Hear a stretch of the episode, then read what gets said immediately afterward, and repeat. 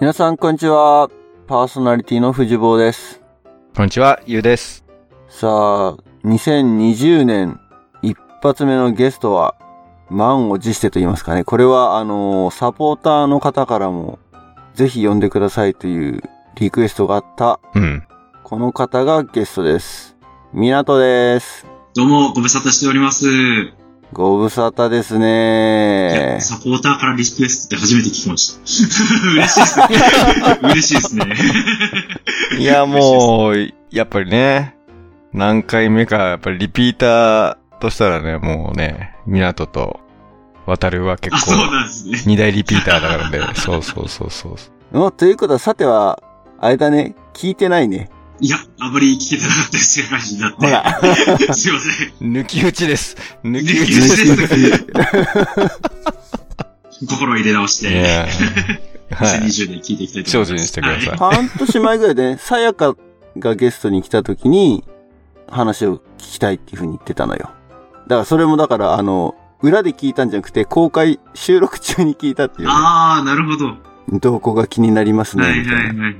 話をしてたので。なるほど。で、振り返ってみれば、前回の 出演は、2017年の9月、うん。もえー Keep Portland Weird っていうタイトルのエピソードで、あれって、俺がポートランドに遊びに行って収録したやう、つなそんうでだす、よそうねで。す。あのー、部屋借エりアビーだ。俺がエアビーで泊まってそうです、たそうです、そうです。部屋で収録したんだよね。懐かしい。でそっから日本に帰って、えー仙台に帰りますとはい。いうところまでしかうちらも知らない。あ毎回帰った時に、ゆうと会ったっていう話はあったけあ、どね。はい。あ、そうか、そうですね。帰って、そう、2018年明けて、まだなんか寒かった気がするんだよね。そうですね。多分すぐくらい、多分1月2月ぐらいだったような。で、4月から働きますって話だったよね。はい、そうです、そうです。ああ、そうだね、そうだうんうね、んうん。そうか。あ、俺もなんかその話聞いたのは、ゆうからまた聞きしたのかな。俺からのまた劇だと思。そうだ、社会人1年目、4月から新入社員としてスタートだけど、なんか新卒みたいな気分じゃないみたいな。 あれ、そんな話聞かなかったあれ、その話してないう知ってるところなんだよね。うん。一応うんもともと親さんがやってる会社と一緒にやってるところだったから、知ってるところって意味だよね。あ、そうです、そうです、そうです。だから全くまっさらな、全く知らない世界に入ってきますっていうよりは、知ってるところに入っていくっていう記憶があうる。ん。そんうんな、そんなう感んじ。うんそうです、そうです、そうです。うんうんうん。で、それを自分が覚え てた。なるほど。だから多分、入ってからの話は聞いてないはず。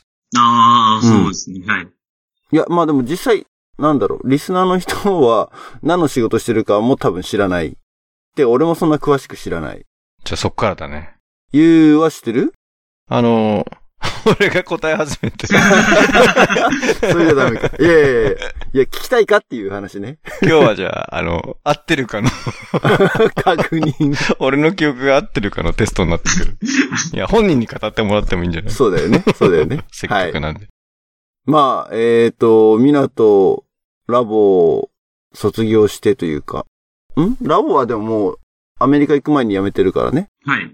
えー、新しいキャリアパスがどう展開していったのかというのが、じゃあ今日のメインテーマはい。なんですかね。一ラボっ子として。うん。はい。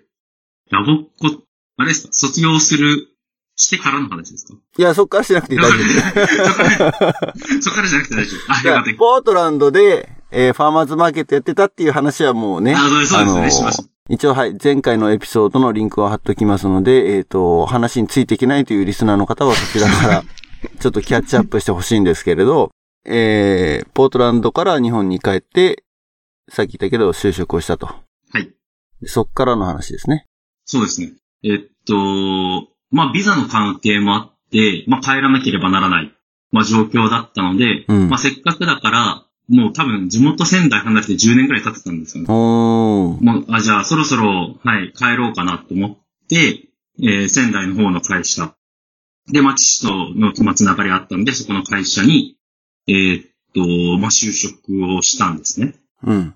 で、そこは、まあ、どんな会社かっていうと、経営コンサルティングの会社で、うん。えっと、基本的に飲食まあ、食関係だとか教育関係に強いところなんですけ ど、面白い組み合わせだね。食とうん教うん育。食と教育。はい食うん食育ってこと食、そそここまでいかない。そこ、両方強いんだ。なるほど。まあでも、うちの社長が、あれなんです。お菓子業界では知らない人はいないほどの結構凄腕の、あの、コンサルタント で、へあ、パティシエかと思う。パティシエじゃない ー。パティシエ。まあ、なんで、いや原材料がが高騰している中でどうやって売り上げ上げていったらいいですかとか、ここから10年後どうなっていくから、こういう戦略を練りましょうとか、そういったのを提案している会社の、まあ私は今、基本的にサポートをしている感じですね。うーん。それがせ仙台が本社そうです。仙台本社です。へえ。で、お客さんは仙台じゃなくて、もう、全国そうです。全国津々浦々。へえ。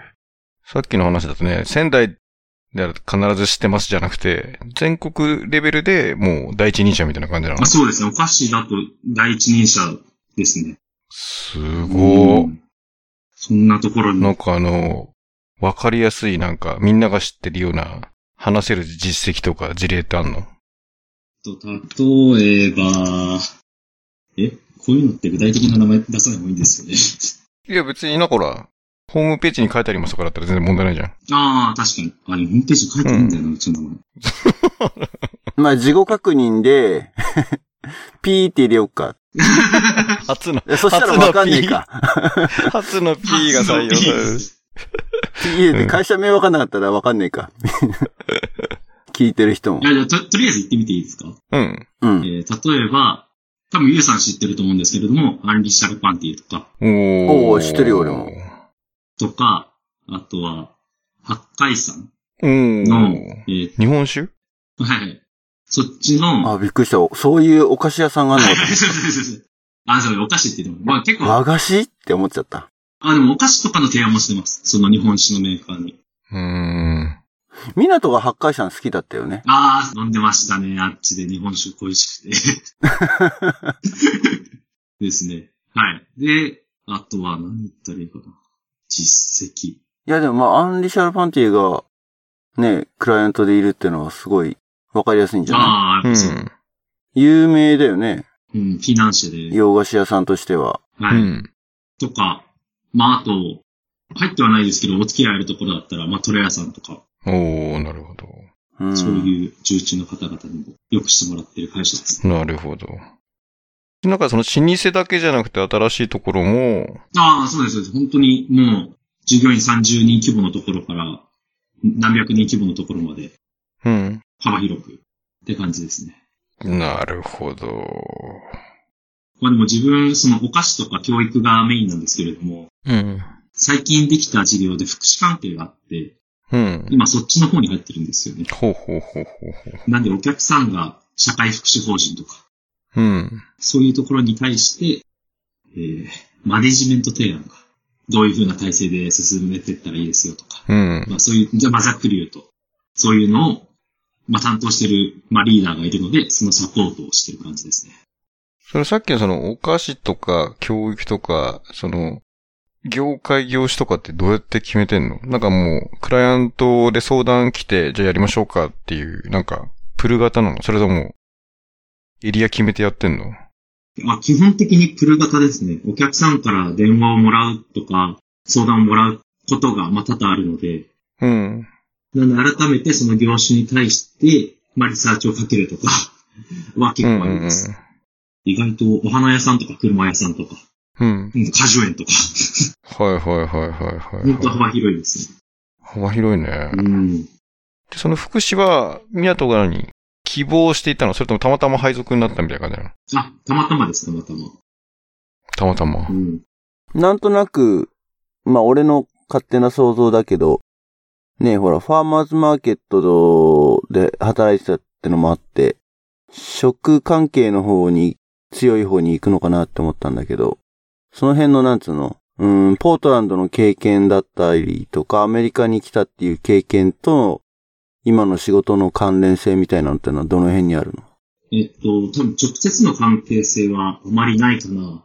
でむしろ、あのー入社して最初に、そのファーマーズマーケットを日本に広めたいみたいな感じで、 あの、会社でやりたいですっていうのを、ぐいぐい言いまくって、セミナーとかもいろいろ開催させてもらったんですよね。あ、そういえばやってたはいね。あれなんかどっかうんうのん、遠く行ってなかったまあ、東京とかでやったりとか、北陸とか行ってなかったっけあれあ、そっちの方は、あれですね、多分視察できましたね、神戸とかうん。うーん。まあ、やらせてもらったんですけど、まあ2年目になって、これどうやって収益取るのって話になって、うん。確かにうな、ん。じゃあちょっと一回置こうか、みたいな感じになって今福祉の方行ってます。ああ、なるほどうね。ん。あその辺の事業プラン的なものはじゃあ考えたけど、マネタイズができるところまで至らなかったっていうまあ感じだったそのうですね。うーん。で、直接活かせてるかなって思うところは、あの、海外ツアーとかもうちやってて、うん。なんで、あの、ポートランドとか、あと、まあ、シアトルも遊びに行ってたんで、そこでの人とのつながりを、まあ、会社に持ってって、まあ、その人にツアー組んでもらったりとか、紹介してもらったりとかっていうのを、んツアーってのは何のツアーあ、えっ、と、お客さんを連れて、まあ、海外の事例というか、お店を見ていきましょうとか。うーん、視察ツあアーあ、みたいそんな感じ、そんな感じです。 うん。な。半ば接待みたいな感じなんでで。まあ、そんな感じですかね。そこまであれじゃないのあの、接待まで、ちゃんと勉強でしょあの、ポートランドとかの仕組みこうやってやってるんですよ。こういう人がこうやってるんですよ。みたいなのを現地で見てもらうってことだよね。そうです、そうです、そうです、そうです。観光地回ってるだけじゃないってことだよね。例えば、繁盛してるカフェがあったら、なんでここ繁盛してるのかなっていうのを、オーナーの人と、オーナーの人に直接話を聞いてうん、、うん、うん、どうやって売り上げてるんですかっていうのをまあ聞いたりとか。 それは福福祉ってわけじゃなくて、全体のお客さんとかまあ、、そうですね。今持ってる。うん。いろいろ福祉に特化はしてるんですけど、うん。まあいろんな仕事に借り出されるので、 うんうんうんお菓子の方にも行ったりとか、もう幼稚園の方にも行ったりとか。うん。あ、幼稚、あ、そっか、そ教う教育だ育からそうの中の幼稚園。へ結構いろいろですね。え。うん。まあすぐには行かせないなとは、まあぼちぼちは思ってたので、まあ今は日本で力貯めてって感じですかね。うん。うん。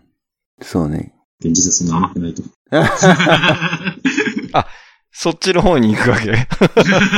頼もしいミラトからの、また、キャリア相談になった。確かに。よろしくお願いします。社会人懐か2しい年目でもう牙抜かれちゃったいやいやいや、そんなことないと。でも、福祉行ったっていう、その、僕の、やっぱり前のイメージだと、やっぱその仙台に、やっぱり貢献したいというか、仙台の地場で、より強く何か推進できるものを考えていきたいみたいなのを、すごい伝え、記憶があって、ああ、そうそでうすそね。う。俺もだからそのね、地産地消みたいな、はい。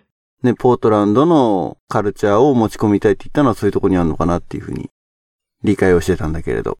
そこら辺が、だからそこが今直接的に繋がってるっていうよりは、まだネタというか、何か事業を起こすというよりは、まずはそのいろいろ自分で学びながら、例えば今回だったら福祉のコンサルティングができるようになりつつ、マネジメントをやったり、できるようになってっていう道を辿ってるってことか。そういう感じですね。うん、うん。うんまあなんで、一回ポートランドとか、まあ、海外で経験したものを一回捨てて、今、目の前にあるものをしっかり吸収しようっていう感じですかね。うん。あれでも、オーロンカレッジで留学した時のメジャーは、その経営関係、MBA とかそっちの方のコースだったのえーっ、と、アカウンティングでしたね。あ、アカウンティングか。はそれは、あんま活かせないってことか。あ、まあでも数字を見ることが多いんで、ううん、うん、うんん。、うん。まあ財務諸表とか見ることもあるんで、そういう面では結構役に立ってますね。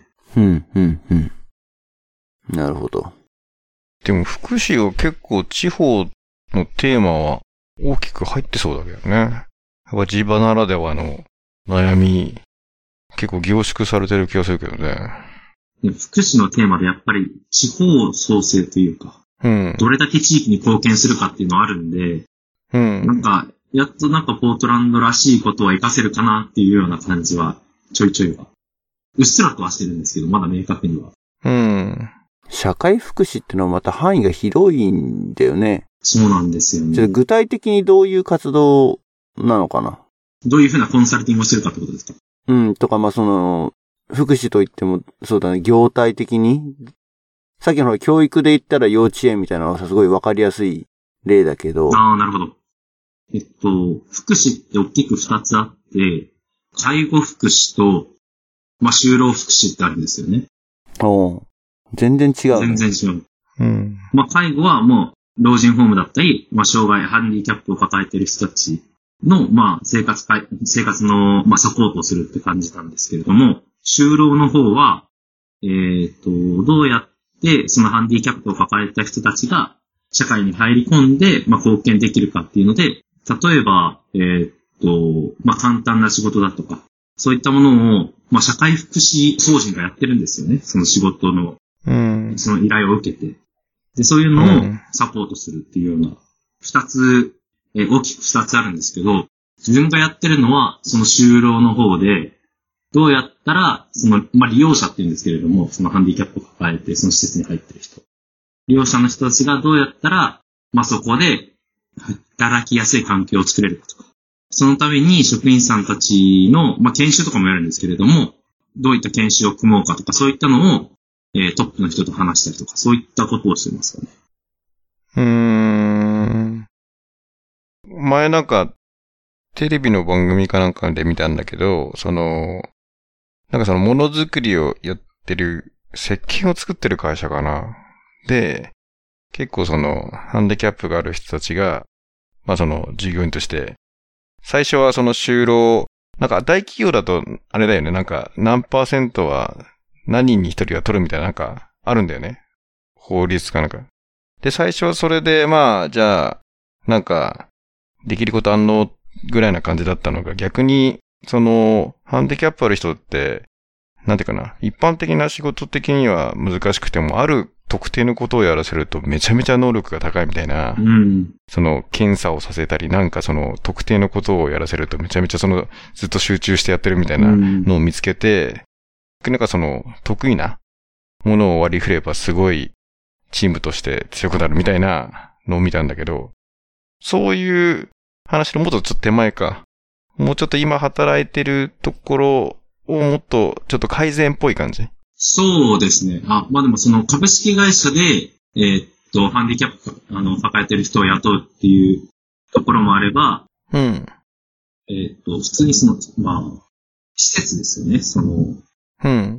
社会福祉法人の施設で、えーっと、そういった下請け事業。うん。例えば、今言ってるところだったら、箱売りとかあるんですけれども、うん。この人は組み立てる作業の方がいい、早いから組み立てる方っていうのを、まあ、見ながらやってたりするんですよね。なので、そういうところ、そまあ、そういった現場に入り込んで、まあ、利用者の人に対してというよりかは、それをサポートしている職員の人たちうん。に対してのうん人材育成って言っちゃっていいのかわかんないですけれども、うん。がっつりマネジメントに入ってるって感じです。うーん。で、そういう人たちがより業務をやりやすく、もしくは何かの成長の機会を与えるっていうのを、研修みたいな。はい。あ、その人たちじゃなくて、あれか、そのマネージャー、マネジメントしてる人たちに対して、そういう研修をするみたいな感じか。そうです、そうです、そうです。例えばこういう場所とこういうこ施策を打ったり、こういう事例があるので、やってみませんかねみたいな、そういう研修を、マネジメントのメンバーにするって感じか。管理者っていうか。そうです。はい。うん。なるほど。何をやってるかは理解を した。うん。結構オリジナリティが求められるのそれともある程度会社の方には型みたいのがあって、それを展開してる感じなの まあ、うちは基本的にオーダーメイドが売りなんで、うんうん。その会社に、まあ、ヒアリングをして、その会社に合った方法を、まあ、一から考えて、うんで、。企画書に落とす。で、提案するという流れですね。なるほど。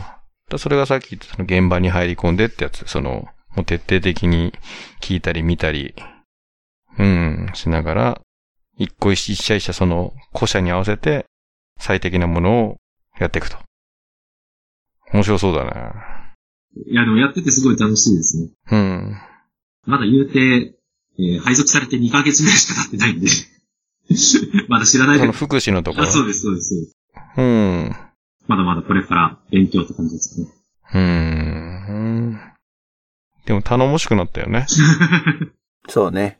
だいぶ頼もしくなったよね。うん。いやいや、だって、もうこのポッドキャスト最初の方にね、出てもらった時は、雄一郎が港のコンサルティングをするみたい なね、ね。回があったからね。もう、一人一人に合わせた。就職活動相談的なね。それこそオーダーメイド。いや、そう、だからそう。そう。いや、今のその確かにその振りは、ちょっと藤坊が今触れたところに、ちょっと繋げたかったのはあったね。その前の回を聞いてみてねっていう振りを。 そこまでなるほど。遡なる。るほど。いや、これは結構あれだと思うんだよね。あの、アナザードーン的な楽しみ方が、点ではなく、やっぱりほら、線になってくっていうのが面白いと思うんだよね。ううんうんん。うんうんその人の人生とか成長、もしくはいろんなね、天気が訪れてみたいなのを結構追っかけられてるじゃん。そうね。うん。だからこの回だけ聞いて、へえあ、うん、仙台ねっていうんじゃなくて、あの、もうまさに北の国からじゃないけどさ、あの、淳くんが 大人になってくみたいな、就職して働いてみたいな、そのほら、もうファミリー的なね、自分今まで参加したの全部あれなんですね。環境が違うんですよ。そうだね。最初、 1回目が学生だったんですよ。うんうんうん。で、2回目がアメリカで働いてて、3回目が日本で働いてて。うん、全然環境違う。これが3回目だそようね。そうそうそう、うん。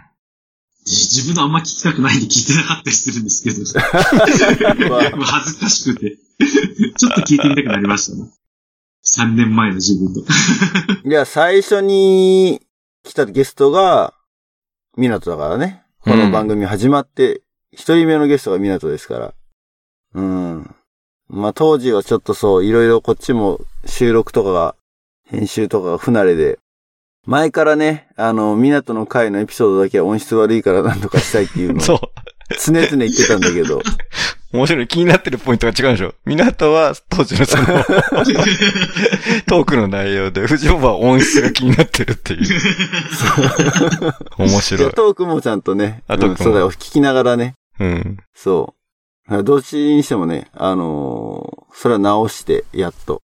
うん。そう、再リリースはしてるので、まあ、あのー前よりは聞きやすくなってるかとうん。思いますけど。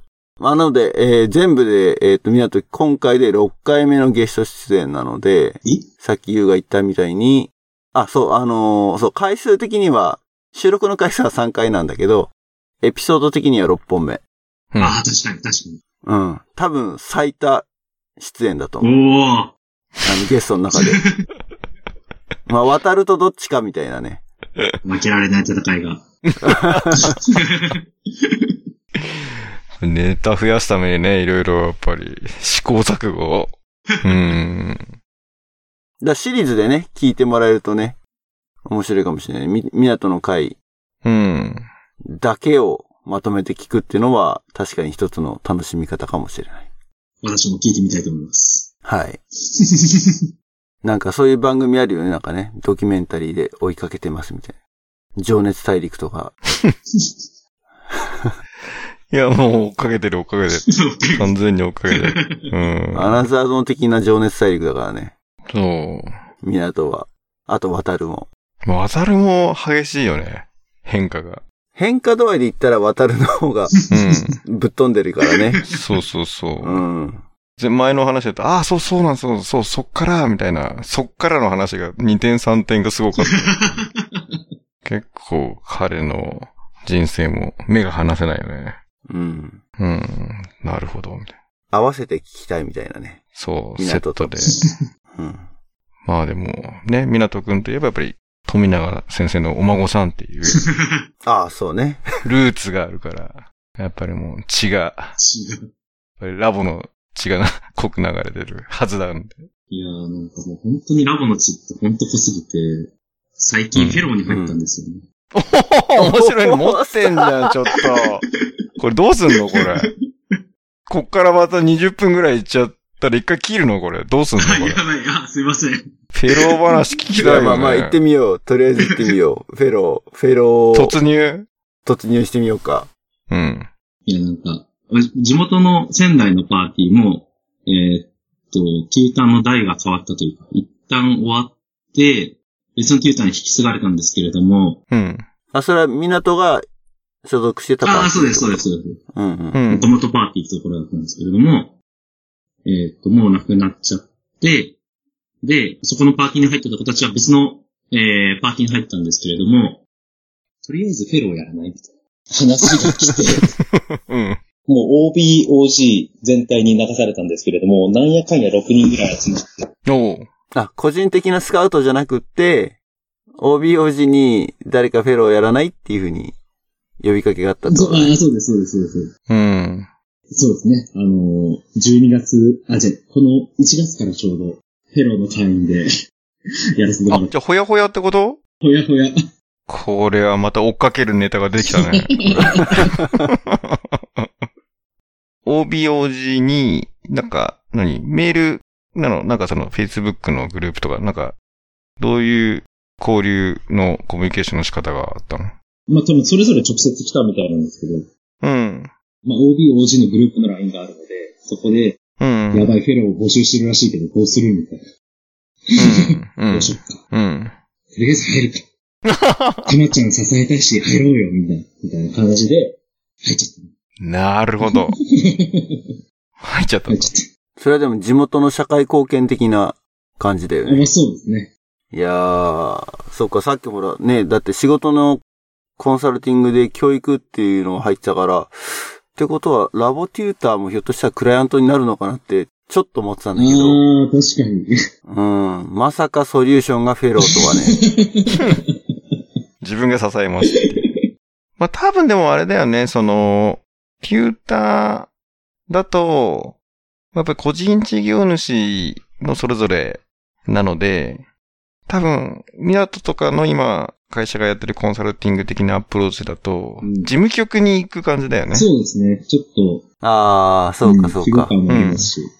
だからこの動きというより多分、全体の、もうちょっとその、ベースアップだったり、うん。っていう方なんじゃないかなと思うけど。でもまあ、教育でやってる内容は結構役に立つんじゃない役に立つって言ったら変だけど、その、直接、そこら辺の課題感とは似てんじゃないその、ラボにおいても、ラボのその、って言ったら多分ほら、少子高齢化ですとかさ、うんうん。なんか、背景から、まあ、習い事、ジャンルとちょっとあれか、違うのか。幼稚園、学校だと。ちょっと違うのちょっと違う。まあでも確かに、まあどうやって園児を募集したらいいかとか、そういった部分に関してはちょっと、まあ似てるかなと思いますね。うん、うん。そうだよね。まあ、テリトリーというか、まず、習う場所があって、そこのエリアみたいなところから、どう認知してもらって、来てもらうかみたいな。うん。まあ、に似てるか。似てるか。まあいずれ、ラボにアプローチできるようになったら、うん。いいなとは。 勝手な予防ですけど。でもその6人はまだ増えそうなのなんかその、まずお、お誘いというか、どうみたいなのが来たのは、いつぐらいだったのえー、12月25日。めちゃめちゃホットだね、これ。てか、即決だね。いや、てっきりね、2018年帰りましたと。いや、港帰ってきて、ね、最近みんな元気みたいな、また集まろうよみたいな、1、2年前の話かと思い きや。うん。超ホットな。ほやほほやだやった、ほね。やなんです。年末に誘われて、年始にもう始まってんでしょ始まってます。あ、まあでも、週一やる感じじゃなくて、まあなかなか集まるの難しいから、うん。あの、まとめて大きい合宿、みんなで OB 時間みたいな感じでやろうか、とか。結お構、ゆるいー感じですね。面白え、でもやっぱラボ会員なんでしょフェローといえども。みたいですね。そう、ラボ会員です、ラボ会員。他の活動への参加とかっていうのはどうなるのかすごいちょっと気になるんだけど。あー例えばキャンプ。確かに、ちょっとそこら辺い。キャ全ン 然。プをいいける、いけるでしょっていうか、え、どういうことどういうこと例えば、キャンプいや急に行っちゃ ダメですとか。いやいペやいロやはダメですみたいな。いや、いけるんだ。いけいけるのあか。あ、いや、いけると思いますよ。フェローキャンプがあったりとかう、ん。ああ、そう、えうん、あ、ファミ、あ、そっか。なるほど。ごめん。俺なんか、俺の中で、うん。俺はほら、子供さんに入れてるから、ラボの親っていう立場なんだけど、うん。そのファミキャンとかいけるじゃんと思ったけど、そっか。みなとまだ独り身だそもうんなんねで。す。一人身なんです。うん。でも確かにそっか、サマーキャンプ、大人が一人、違和感ありすぎるじゃん、だ って。ちょっとし、 面白いし、あの、 まだ友達いませんみた いな。フェロだーでってす。テュみーたいなターじゃない大人が、うん。フェローでサマキャンにいたら、すごく異色じゃない異色だよね。だからキャンプ、一応は、入ってる人いるのかねすごいそこ興味あるんだけど。確か に。聞いたことないですね。そっか。でもラボ会員だったら、うん。資格はある。いけなくはない。けど誰もそこの扉を開けてないっていう 感じなのかしら。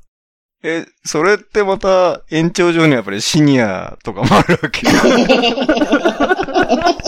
ェローシニアみたいな、エプロンして さ、なんかそれシニアの意味が変わってきそうだけど。シニアなシニアがみたいな。ただのお汚れの意味になっちゃう。いやいやいや。すごいね。ちょっと新しいね。ちょっと、あのーあれじゃないキャンパーも全員50歳以上とかさ。だから20代、30代が、そのシニアやって、ちょっとフレッシュですみたいな。 20代がフレッシュってすごい。そう。なんかやっぱいいよね、みたいな。高校1年生なイメージでしょ、その20代のフェローがシニアやってくれるみたいな。面白いね。そういう構図もありえなくはないのか。構造ありえなくないよ、全く。全く。ださっきの福祉で言えば、あの、介護系のところのソリューションと組み合わされた感じです。うん。すごい広がり方だ。あの、そう、医療棟のナースがガチな感じのナースだよね、 もう。うん。子供のちょっと熱とかじゃなくて、もう、だいぶ、精神はなくて そう、そんな状態でキャンプ来るこな。んな状態で来ちゃうから、あの、付き添いないとダメみたいなさ、あの、有効にされたら天国飛び出しそう。いや、そう、もうみんなに、あ のキャンパイヤーの意味が変わるよね。 空見ながら、本当に、なんか、うん。また会おうね、来世で、み たいな。だいぶ、うん面白い。ちょっと、これ来たね、新しい。いや、普通にありだと思ってて、その、あ別にありなしって、別にそんな、偉そうな話じゃなくて、いや、普通にね、例えばほら、シニア、あ、シニアじゃない、ごめんごめん、なんだ、あの、フェローか。フェロフー。ェローで大人でラボを続けてれば、例えば結婚したら自然に子供入れようとかになるよね。確かに。なんか、周りでも、まあほら、OB、OG 会とか行って、俺なんか、ね、もう一回、ラボ熱が再燃したっていう、一応そういうストーリーになってんだけど、まあそうなんだけど。いやー、フェローが自然に、ね、続いてれば、そこもなんか、スムーズにそんな感じになりそうだよね。確か、あそうですね。もう、引退してから、そのブランクありますもんね。結婚して子供ブランクは。ある、あった、当時。うん。まあ、ブランク、気持ちの上ではないけど、立場上実はすごい大ブランクだったんだよね。なんか一人だけあの、頭の白い人が、ソングバードを やってるけど、あの人何者だろうみたいな。 俺の中でほら大学生のちょっと上ぐらいなイモイメージで参加したんだけど、明らかに髪の毛白いもんね。不思議だよね、多分ね。絵として。あの人なんだろう、お父さんラボ好きすぎじゃないみたいなさ。うん。他のお父さんからしたら引くよね。背景知らないと。 そうなっちゃうのか。うん、なっちゃうね。で、今、そのだってフェロー6人はみんながラボッコ OB、OG っていうね、バックグラウンドで集まってるから。で、かつ、もう、みんな知っってるわけでしょもっと同じパーティー。でしょうう。ん。だからそれだとなんかね、パーティーの OB 会みたいなうん。うん。感じだけそういど、う感じですね。だからそれがもうちょっとね、いろいろな人が混ざってくると、そっか、そうだよね。別にラボやってたことが資格ではないもんね。この間の、さやかの会、さやかってあの、僕らの仲間うちで、もうテューターになりましたっていう話で、フェロー、その人、ド新規だったもんね。都心期だったね。うん。そういえば、坂さんって、英語教えられてるんですよねみたいな振りで、やってま すけど。全然そのターゲットに入ってないわけ。ああ、フェローって手があったかみたいな。でも最初1対1でやってたってたもんね。あうあ、そっん。か二人は友達っていうタイトルうーん、あの、カエルのやつですね。の、帰りのやつ、うんそう。あ、いや、うんと、エピソードもそういうタイトルにしたんだけど。だからその6人の周辺で新しくそのフェローのラボに入ったらめちゃめちゃ面白いよね。そうですね。うん。いや、でも、全く活動の目的が決まってなくて、うん。何のために、テーマ活動やるまあまずそこあかそらっねか。ら、まずそっから。うじゃあ発表会とかうっん、まてこと、うん。いや、なん、 だってなんせだって25日に回ってきて、じゃあ年明け入っ入っただけでしょ、まだそ多う分。だそうかそうそうそう。ら活動がそんなまだ始まってないってことだよね。ん、まだ一こ回も。れから作ってくっていう、うんまあ0から1に近いってことだよね。今、うんその、フェローの。もともと誰かフェローやってたってわけじゃなくて、6人同時にってことそうですね。